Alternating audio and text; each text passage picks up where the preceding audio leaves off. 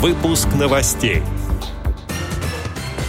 В Уфе пройдет выставка-форум «Реабилитация людей с ограниченными возможностями здоровья. Технические средства, инновации, услуги».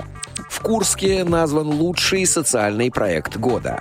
Далее об этом подробно в студии Алишер Канаев. Здравствуйте. Здравствуйте.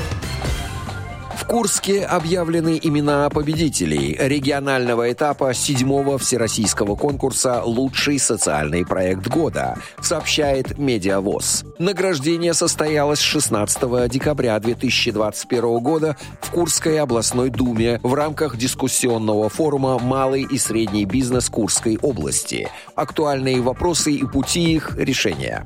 Всероссийский конкурс проектов в области социального предпринимательства «Лучший социальный проект года» проводится Министерством экономического развития, президентской платформой «Россия – страна возможностей» и Российским государственным социальным университетом. Лидером в номинации «Лучший проект социального предпринимательства» в сфере обеспечения занятости, вовлечения в социально активную деятельность лиц, нуждающихся в социальном сопровождении, стал заместитель генерального директора ООО «Курское предприятие ВОЗ Тискур» господин Тихонов. Он является автором проекта «Салфетка», который вскоре представят на федеральном уровне.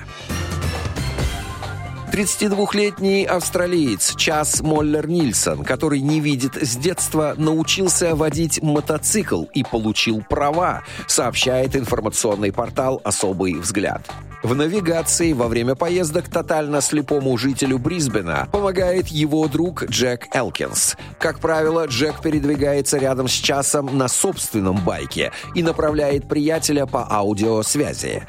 Наушники и микрофоны встроены в шлемы Элкинса и Моллера Нильсона.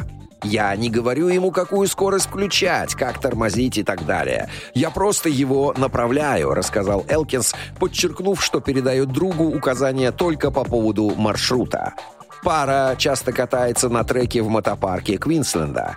«Никогда не слушайте людей, которые говорят, что у вас что-то не получится», подчеркивает Час. Австралиец уже вдохновил других людей с нарушением зрения на занятия мотоспортом. Отметим, что в России работает клуб «Слепые гонки». В авто и мотозаездах принимают участие незрячие пилоты.